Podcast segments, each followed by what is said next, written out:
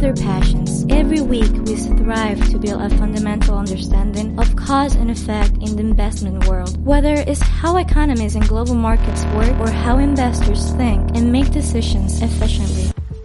Sean bienvenidos a un nuevo episodio de Trade Talks, finalmente hablando de una de las más grandes compañías tecnológicas. En este momento, la número 2 por market cap luego de Apple, Microsoft. Desde su lanzamiento, la persona que hubiese invertido un dólar en su IPO en 1986, al día de hoy tuviera alrededor de 3.800 dólares. Es un crecimiento de 380.000%. Gracias a esto, Microsoft ha construido más de 4 billonarios y más de 12 mil millonarios cuando hablamos de sus empleados. Bienvenidos Ernesto y Jan Bison. ¿Qué tal todos? Acá nuevamente un episodio que va a ser épico, ya que la compañía todas la conocemos y realmente siempre se ha mantenido Winston eh, rompiendo los benchmarks, estando en el liderazgo. Siempre. Y definitivamente hay que profundizar en ella. Hoy vamos a destacar los grandes atributos de esta empresa, cuáles son sus negocios y qué tan grande es el futuro que le espera a la misma. Antes que todo, creo que el crecimiento es bastante grande, pero antes de iniciar, tenemos que hacer una observación importante en este podcast, creo que bastante importante, y tiene que ver con el sombrero de mi amigo Jan.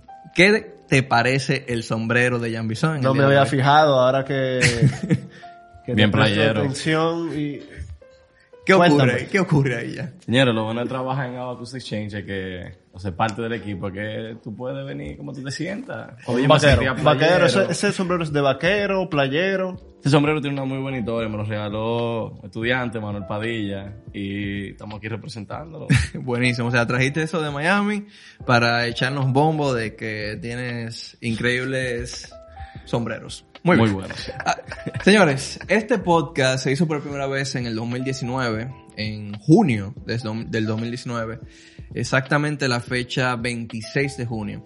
Y desde el día en que publicamos ese podcast, que fue de los primeros podcasts de Abacus Exchange, esta compañía ha crecido 93%.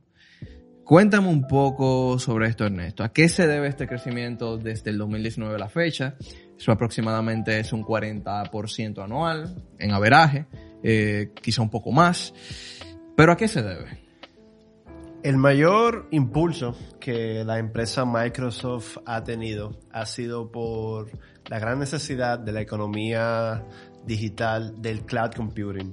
Azure junto con AWS son los líderes en esta área y cada vez más, más negocios necesitan digitalizarse, necesitan cloud computing y ahí van a estar estas dos. Y ojo, Azure le está ganando market share lentamente a AWS, pero el mercado es tan grande que es más lo que queda por ganar que lo que se ha recorrido. En los últimos cuatro años, los últimos 16 quarters, eh, Azure le ha, rec- le ha recortado a AWS 10% de market share, yendo de un 10% de market share a un 20%. Creciendo Cre- un 50% Sí, de revenue. Y solamente, year by year. y en su último quarter, ya le recortó un 1%. Si sigue este crecimiento, podemos ver a Azure compitiendo directamente ya de tú a tú con AWS. Definitivamente. Es muy definitivamente. interesante porque lo que está haciendo Microsoft se parece bastante a lo que hizo Apple, dedicándose más a el lanzamiento de servicios que al lanzamiento de nuevos productos o device. Por esto que Microsoft se ha quedado un poco detrás en cuanto a devices hablamos. En un rato vamos a tratar los diferentes negocios que tiene Microsoft, inclusive la parte de laptops, de celulares que en- una ocasión tuvieron que inclusive cancelar el proyecto. Pero gracias a esta, digamos, este cambio en su estructura de negocio de pasar a ser una empresa de productos a una empresa totalmente casi de servicios. Y aquí es que vemos que Azure está creciendo a esos niveles que son impresionantes. Y podemos ver como muchas empresas de tecnología con el tiempo han ido migrando hacia los servicios, porque los profit margins de los servicios son mucho más altos Obvio. que los de desarrollo de dispositivos. Claro. no hay logística. No hay No, hay inventario, que- no hay después- distribución. Claro, y luego de que ya la estructura del servicio está creada, simplemente es 100% replicable. Eso, ya cuando tú creas Azure, simplemente llevárselo a las empresas, no hay más nada que hacer. Es Otra una cosa- integración simple. Otra cosa importante es que estos servicios, como son tecnológicos y se basan la mayoría en cloud computing, con el deep learning pueden mejorar cada vez el algoritmo de estos servicios, mientras que mejorar una cadena de distribución o una cadena de ensamblaje de productos es bastante complicado. Tiene muchas limitantes. Y algo que tú dijiste que es muy importante tener en cuenta es que ellos no mejoran el producto. No, es que el producto se mejora, se mejora solo. solo. O sea, Es con learning. es deep learning. Es Eso deep lo creamos, los algoritmos están estructurados para que con el tiempo ellos mismos se vayan retroalimentando y se vayan optimizando. Eso es pura economía de escala. 100%. Entonces tenemos a Google, tenemos a Apple, tenemos a Amazon, tenemos a Facebook y Microsoft. Y estas son las cinco grandes compañías tecnológicas, la Big Five, como muchas personas eh, las conocen. ¿Cómo han sido, Ernesto, estos retornos en los últimos cinco años de estas compañías versus Microsoft? Fíjate, eh, nos sorprendería a todos porque usualmente Microsoft, nosotros crecimos con ella, se puede decir, con Windows.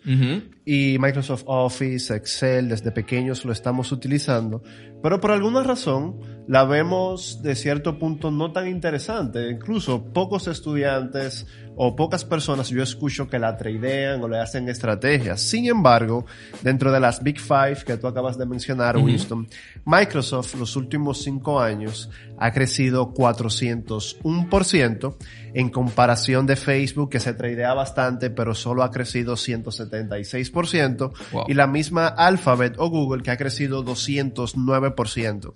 Las únicas que han sobrepasado este retorno los últimos cinco años han sido Apple con 407%, solamente 6% más, y una de las preferidas en Abacus, Amazon 447%. En el dip del mes pasado pudimos ver como Microsoft hizo un drop significativo de 7%, eh, pero desde el momento de su punto más bajo en el dip hasta el día de hoy ya ha crecido 14%.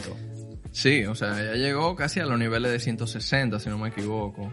Y de ahí rebotó con una fuerza que ha sido increíble. Ella llegó a 227 dólares más o menos en el dip. Y mira, 260 al día de hoy. Sí, pero dime del dip del 20 de marzo en el 2020, que llegó a los 137, 135. Aquí lo estoy viendo, en ese momento Microsoft se tradeaba alrededor de 185 dólares y hizo un drop, e hizo un drop de 25%. Sí. O sea, el que no compró Microsoft en ese punto estaba palomeando. Sí, y fue de las que más rápido rebotó. Yo recuerdo que enseguida alcanzó los 180, 189 y luego de ahí no se ha detenido.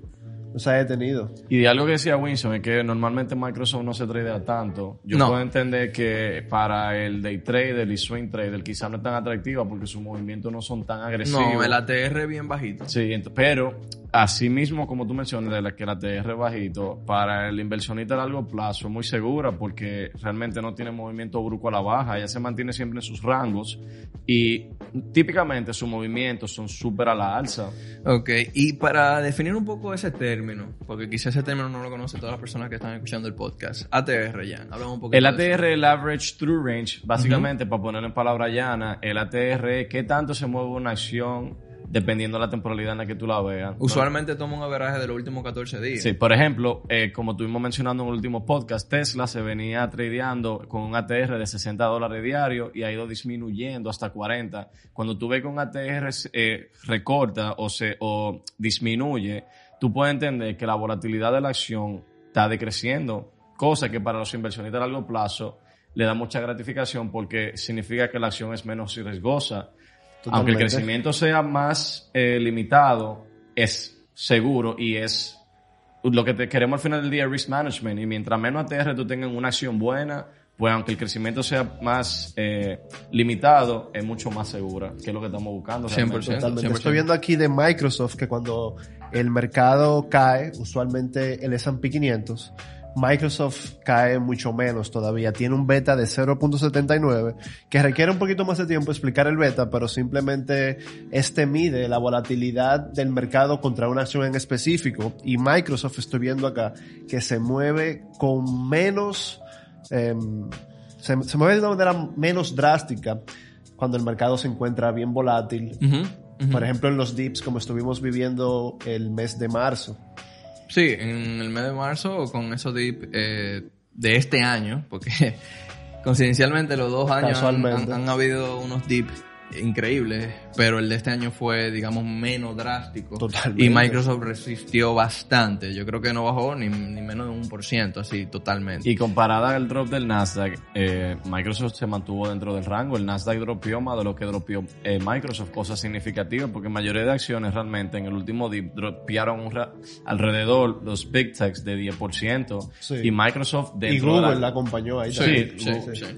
Ahora, señor, una cosa, y esto es algo que yo sé que, que, que al neto le parece bien interesante. Todas estas compañías tecnológicas, de una manera u otra, cuando se van los founders, están contratando hindúes. ¿Y a qué se debe eso, tú crees? Háblame un poquito de Satya Nadella. Fíjate, Satya Nadella, eh, uno de los CEOs más destacados en Y todo joven. Wall Street. Sí, muy joven. Entró prácticamente desde lo más bajo de Microsoft y ha podido escalar y ganarse la confianza del board de la empresa hasta que fue nombrado como CEO. Es bueno recalcar que ya Bill Gates no tiene eh, ninguna posición que se diga interesante en comparación como cuando él era founder and CEO. Eh, incluso ya él no es parte del board. Prácticamente Bill Gates está totalmente separado de la empresa. Y Satya Nadella ha llegado para darle esa transformación, esa transformación hacia servicios que tú hablabas al principio, Winston.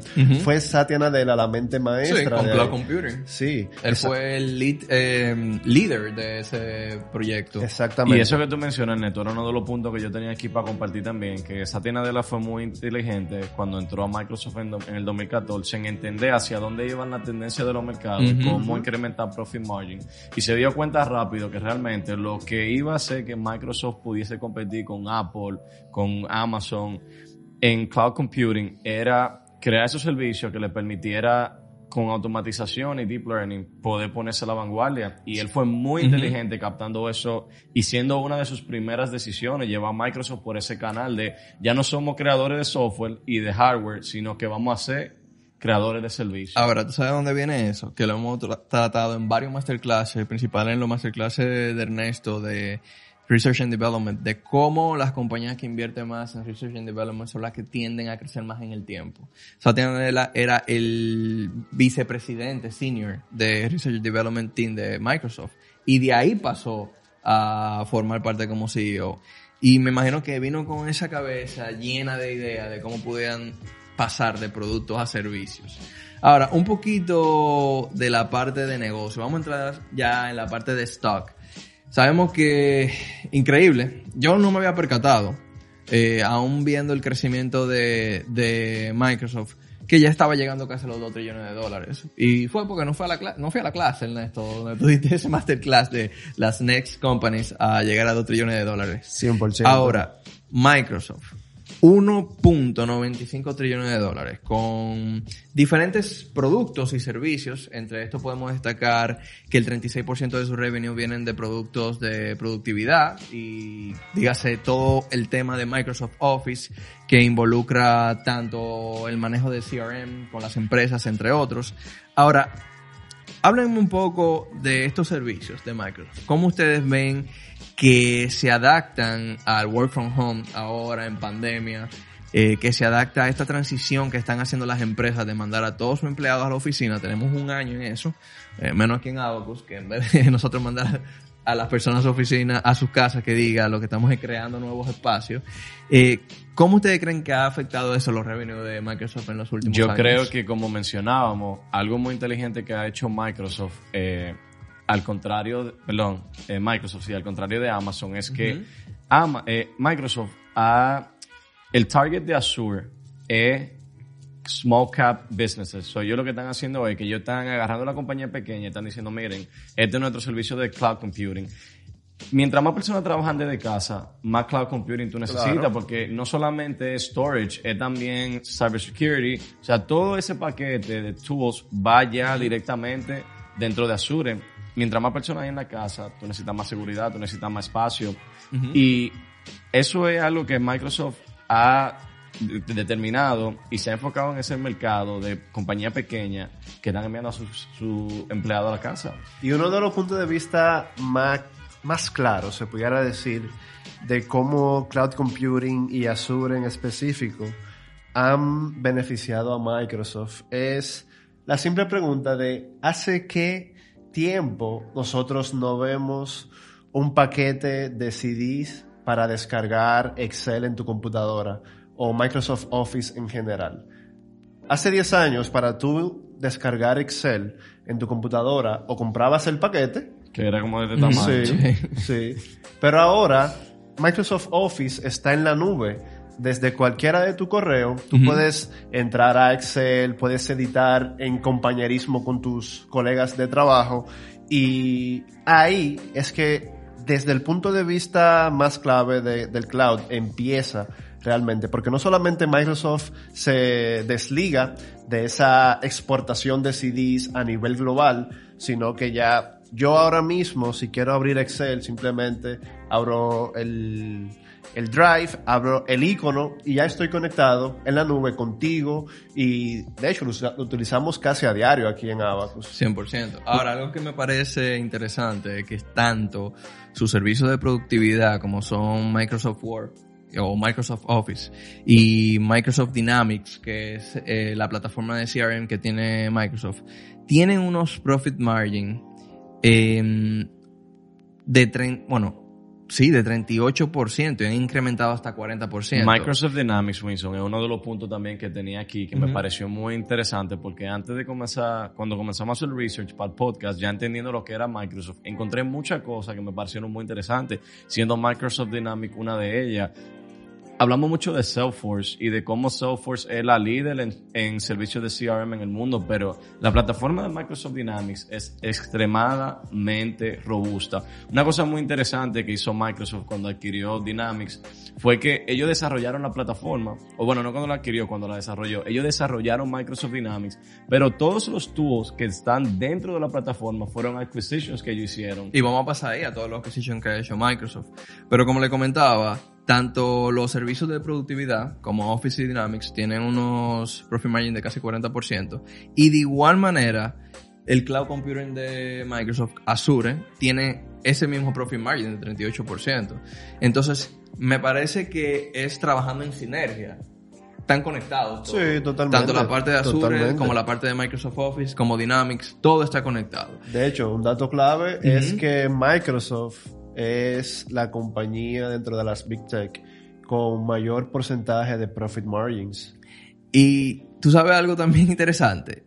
Están conectados su profit margin, pero aquí también puedo ver que tanto el cloud computing como la productividad, ambos representan exactamente 36.3% de su market cap. Ambos. O sea que tienen los mismos profit eh, margins y también tienen los mismos revenues para la empresa.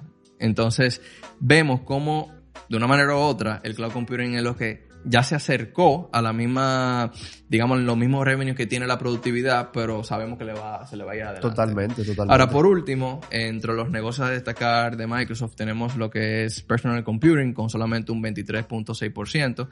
Esta parte de los negocios de Microsoft ha ido en decadencia total.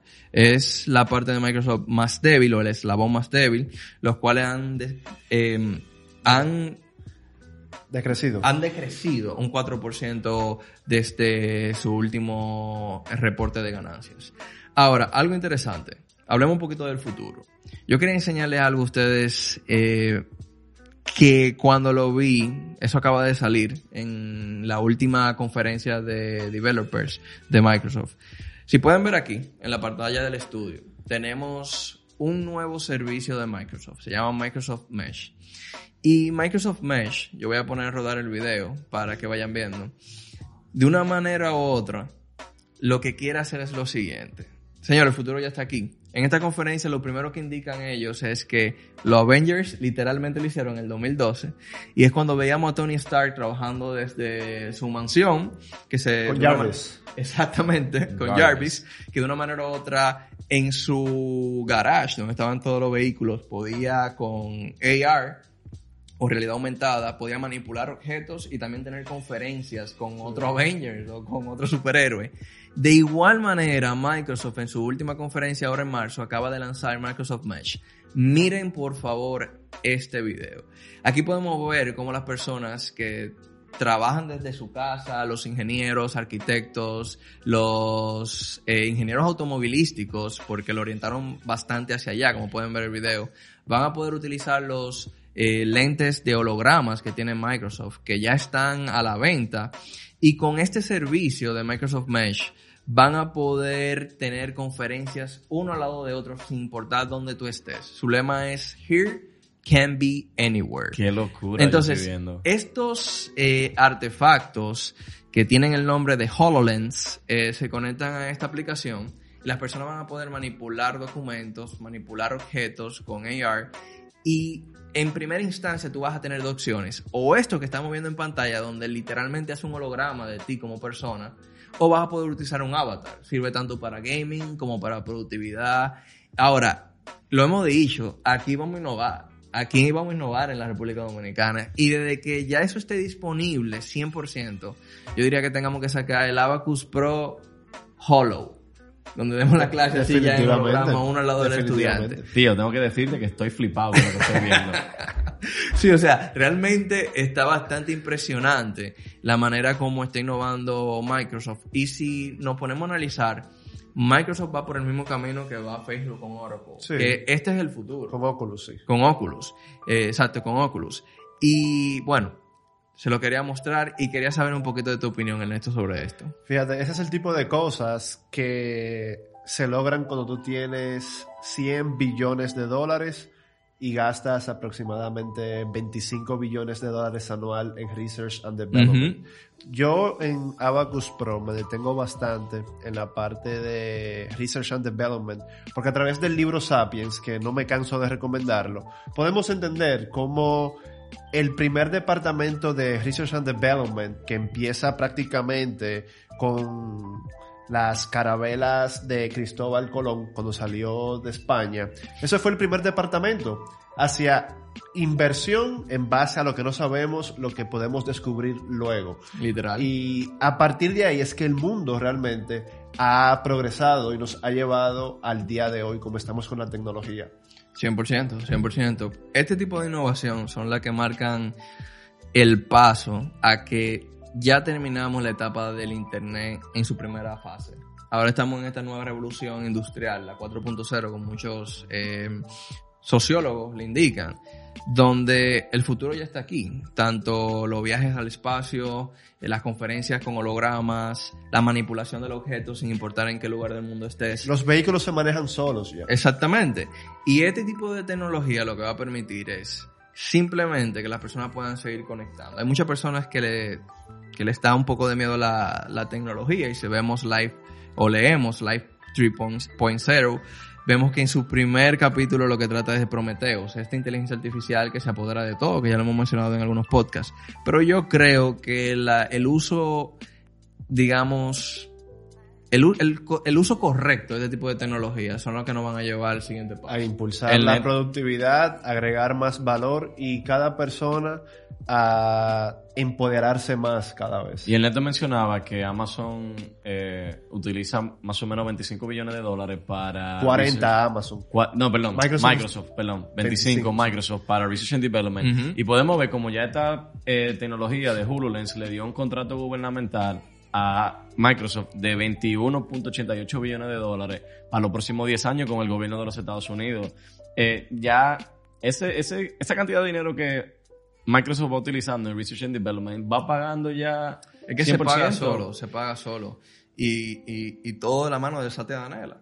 Miren cómo realmente él es que está impulsando estos cambios tecnológicos. Ahora, hay lo interesante. ¿Qué ha pasado este año ya con Microsoft? Vemos que Microsoft es una de las big stage, al igual que las otras cuatro, que literalmente compra una empresa nueva eh, cada vez que uno abre CNBC News. O sea, tú abres CNBC News, lo primero que te dice Microsoft, eh, New Acquisition. Y sabemos que hay un tema con eso, hay un tema de monopolio en Estados Unidos. Eh, y ya con el último acquisition tenemos, digamos, en palabra dominicana, el primer lío de Microsoft este año. ¿Qué tú nos puedes contar sobre eso ya? Señores, Microsoft es una empresa que ha vivido de acquisitions toda su vida. LinkedIn. LinkedIn. Y yéndonos más para atrás, desde los 90, Hotmail, acquisition. Eh, PowerPoint no fue desarrollado por Microsoft. Microsoft hizo una acquisition de una empresa que había desarrollado una plataforma para crear presentaciones. Y ellos dijeron, oye, eso, y eso es lo que era que tú estás haciendo. Yo la quiero. Y Microsoft ha vivido literalmente de hacer acquisition que no todo han sido lucrativos, pero la mayoría sí. O sea, los big hits que ellos han dado dentro de su acquisition han sido game changers para la empresa. Podemos ver en los últimos años, como menciona Winston, LinkedIn, podemos ver GitHub, que para el mundo de cloud computing es líder. O sea, GitHub es una plataforma que te permite, a- para los programadores y los programadores que no ven, ustedes saben qué está pasando con GitHub. Es una super mega empresa. Microsoft va a seguir adquiriendo empresas. Podemos ver dos últimos acquisitions de 26 billones de dólares. Discord, como hablamos en el Sí. último live. Y Skype. Skype, que Skype se le cayó de la mano. Microsoft pudo ser la empresa que vino Apple y le comió los caramelos con FaceTime. Sí, pero vino Zoom y, Y le Zoom, comió los, También, caramelos de pero, Skype. pero Microsoft tenía Zoom básicamente en el 2010, 2008. Ellos pudieron ser el Zoom desde hace 10 años y dejaron que viniera una empresa china. Pero puede haber algo por detrás, porque realmente eh, no es como que Zoom, Zoom es la líder en video conferences hoy en día, pero realmente ese modelo de negocio de calidad en video en tiempo real es muy fácil de replicar y quizás por esa razón Microsoft eh, se enfocó en otro proyecto que pueda tener un real dominio y no dedicarse tanto en eso. Bueno, el tema es que realmente Microsoft, yo entiendo que también el que mucho abarca poco aprieta y a pesar de que estas compañías tecnológicas hacen acquisition, desarrollar proyectos efectivamente al 100% Es demasiado requiere costoso. bastante atención. Claro. Y en el tema de Skype, realmente vemos otra empresa que se le han ido adelante 100%. Skype tuvo primero que FaceTime. Y FaceTime realmente funciona y tiene más alcance que. Sí, pero que. FaceTime viene integrado con el iPhone. Claro. Ese es el mayor mode. Pero tú sabes a qué se debe eso. Todo es causa y reacción. ¿Por qué FaceTime se le fue delante a Microsoft? Eh, a, a Skype. Exactamente. Primero porque FaceTime viene en el iPhone. Pero Microsoft tuvo celulares también. El tema es que no pudieron continuar con esa tendencia. Y yo creo que desde un punto de vista eh, de ser user friendly, Skype era muy funcional, pero no era tan user friendly, o por lo menos yo no la sentía tan user friendly en el momento. Tú sabes que en el 2010, todavía hasta el 2015, no se utilizaba o no se exigía tanto que las plataformas eh, fueran user friendly. Fue ya cuando el mundo móvil tuvo el total control de las personas que querían conectarse al internet. Ahora, en la parte de gaming también, eh, de una manera u otra, me parece curioso que Micro- Microsoft teniendo tanto cash para desarrollar y poder quizás hacer una penetración en el mercado con estrategia de precio, con estrategia de orientarse más al customer. Se le ha ido adelante bastante el PlayStation 5 al Xbox Series X. Eh, vemos que solamente en market share se le ha ido por arriba de casi un 100% a lo que tiene Microsoft eh, del mercado. Xbox Series X eh, se hizo una encuesta en Estados Unidos y de parte de una empresa como GameStop eh, hizo una encuesta digital y el 21% prefería Xbox y el 54% prefería PlayStation 5. Y vemos que todos están out, out of stock, mientras que los Xbox tú puedes ir a cualquier tienda y están en el shelf. Disponible, sí. Ahora, en ese tema, Jan, háblame un poquito de eso, porque tú también eres medio gamer. Eh, Nunca te he visto con un Xbox. Tuve un Xbox, tuve muy mala, una mala experiencia realmente. A lo que tuvieron tres es- punticos, los me salieron las tres luces, líder. Yo Ay, compré ay, el Xbox, ay, ay. estoy viciado. Dije, déjame comprarme un Xbox para ver qué tal. Siempre he tenido PlayStation. Líder, tres meses después, las tres luces. Jamás en mi Y, vida. si no mal recuerdo, en ese momento que pasó eso de las tres luces, fue el punto de inflexión para el Xbox, porque cuando eso el Xbox era el preferido, o estaba en el tope. Y eso hizo que decadencia. Sí.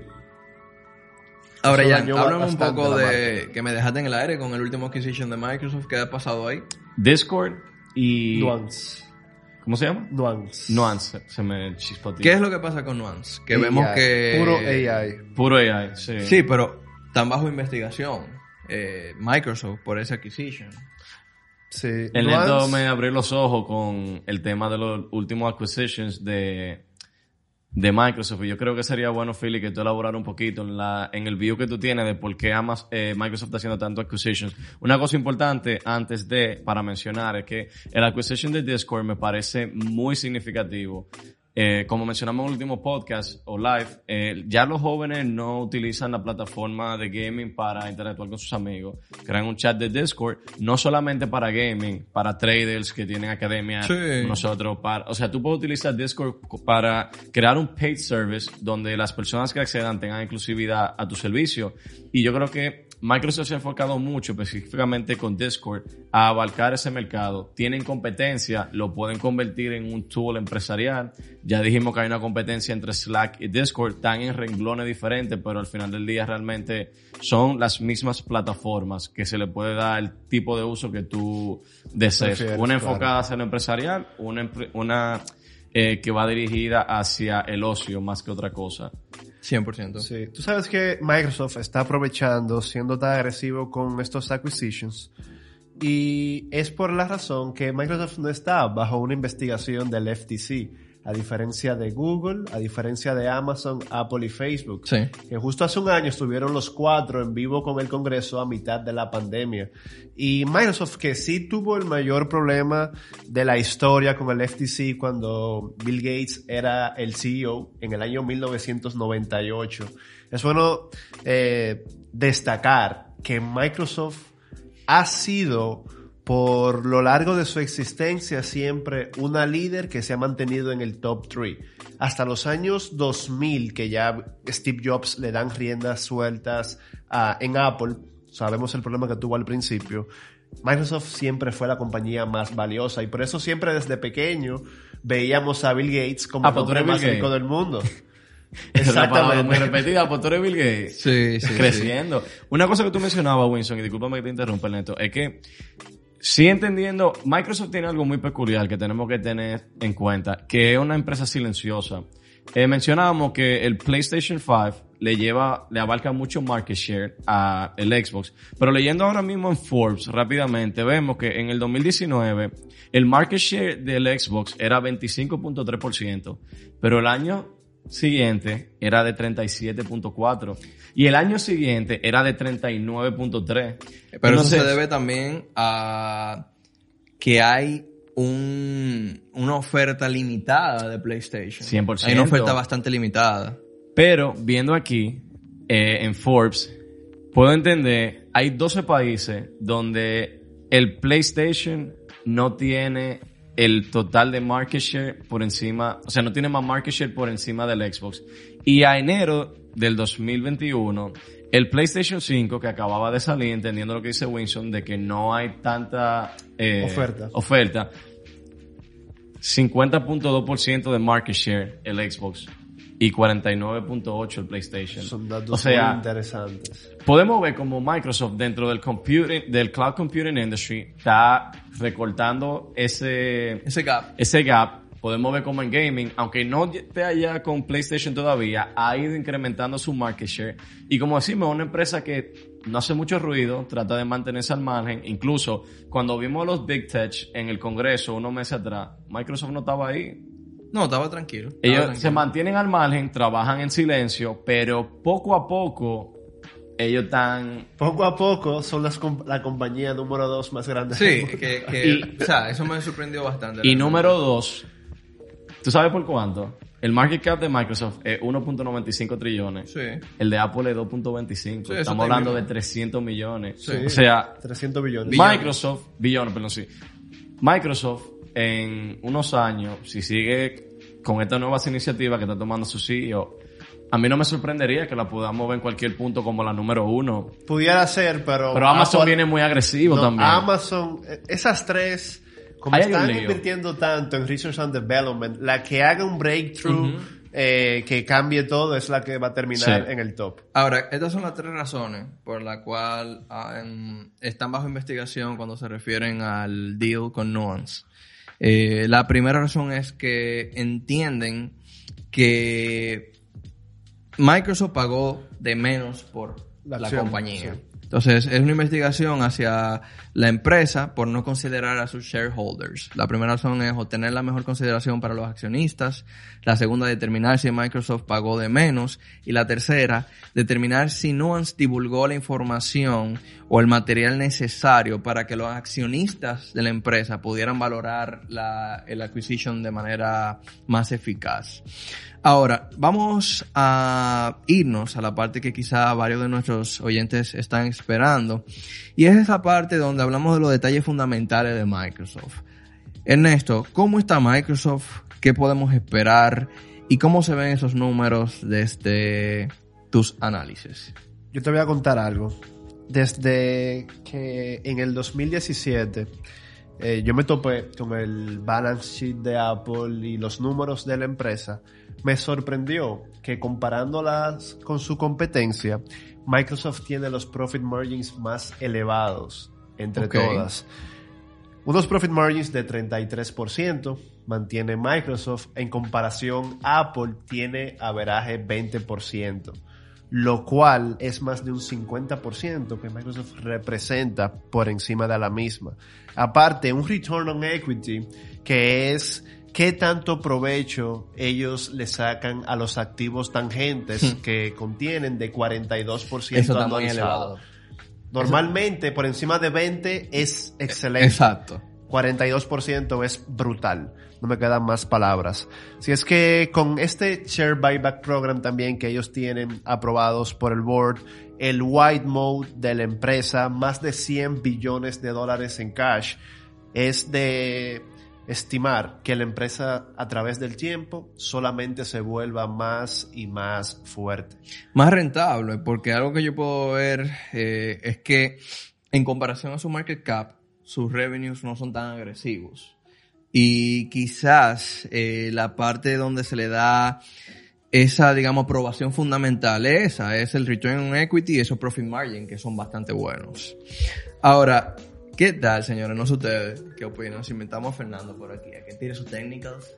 Definitivamente. Fernando Yo creo que está sí. on fire esta semana. Déjeme, déjeme llamar. Él está tranquilo ya, ya él tradeó hoy.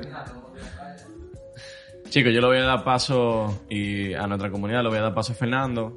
Eh, Muchísimas gracias, Jan. como siempre, un Puede- placer estar, aquí con ustedes. Igual, mi hermano, gracias. Me encantó tu sombrero. Luego, muchas gracias a mí. Me como el Tú deberías traer un sombrero diferente en cada podcast. Ese reto está fuerte. Voy a mandarse uno de abajo.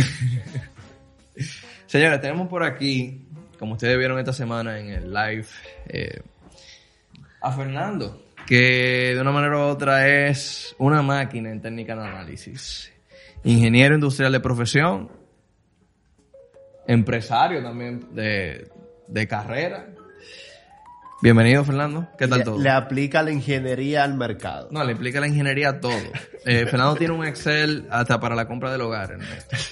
Dos. Dos Excel. Cuéntanos, Fernando, ¿cómo tú ves Microsoft? Eh, Microsoft, desde que lo escuché, estoy hablando de eso en el podcast. eh, me gustó bastante porque Microsoft está en all time high, pero no cualquier all time high. Un all time high que ya, a pesar de estar bien alejada de, de sus, de sus. EMAs, eh, tanto de 10 como de 55, eh, ya retestió el high anterior, ya ya cruzó la primera extensión de Fibonacci, que estaba cerca de 254.25, y se está acercando a la segunda. Y desde esa primera extensión de Fibonacci, M97, eh, Microsoft a cualquiera que ya esté dentro o haya comprando recientemente, mucho antes mejor, pero la puede esperar tranquilamente hasta 286, 286.5. Eso es un Esa zona que veo marcada alrededor de 229,20, ¿por qué pareció interesante para ti? Porque eso fue una zona de consolidación que duró desde, desde después de romper el high anterior en 229. Eh, se devolvió, hizo un pullback a esa zona y duró varias semanas. Duró entre 5 y 6 semanas en esa zona. Se dice que mientras más fuerte la consolidación y mientras más tiempo dura consolidando en una zona, más alta es el, el breakout del momento. el breakout se da mucho mejor. Entonces, un oyente, que como siempre mencionamos, no somos asesores financieros, hablamos de nuestra experiencia y también por entretenimiento. Un oyente no. Háblame de ti, Fernando. En este momento, tú abrirías una posición en Microsoft y hasta dónde dirías es saludable mantenerla si fuera para un swing. Microsoft, quien no esté, eh, debe revis- revisar la diversificación que tiene en su portafolio. Pero Microsoft es una empresa que de 230 en adelante eh, se ve bien saludable hasta llegar a 300 dólares. Y eso sin hablar de, de los nuevos productos y nuevas inversiones que tiene. Buenísimo, buenísimo. Ahora, Ernesto, como la vieja escuela, ¿tendrías, bueno, tienes o no tienes Microsoft en tu portafolio? ¿Qué tú crees? Desde el podcast del 2019. Buenísimo. Y aproveché, uno de, de mis mejores trades con Microsoft fue cuando un viernes, justo hoy también es viernes, ellos estuvieron en contacto para adquirir TikTok. En ese momento Microsoft se encontraba a 207 dólares y solamente por esos rumores subió a 230.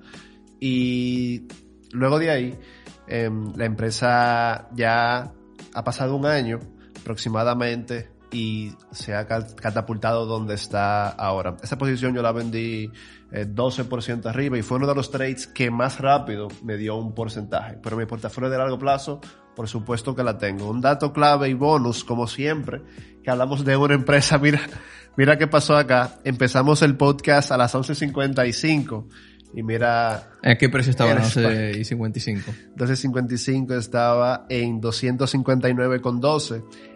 Tiró una sola vela que le envió a 260,55, casi un dólar. Buenísimo. Yo quiero confesar algo. Ok. Cuando yo me enteré que ustedes iban a hacer un podcast de Microsoft, entré, revisé, hice mi análisis y dije, bueno, voy a comprar más. Señores, la clave del éxito en los negocios está en detectar hacia dónde va el mundo y llegar ahí primero. Eso lo dijo Bill Gates. Así despedimos este podcast. Muchísimas gracias Fernando por estar con nosotros en el día de hoy. Muchas gracias Ernesto. Y al que nos escucha, eh, due diligence, hagan su diligencia, revisen las compañías que mencionamos en estos podcasts, analícenlas, si hace sentido para ustedes, eh, sigan estudiándola, agréguenla si, si le hace sentido.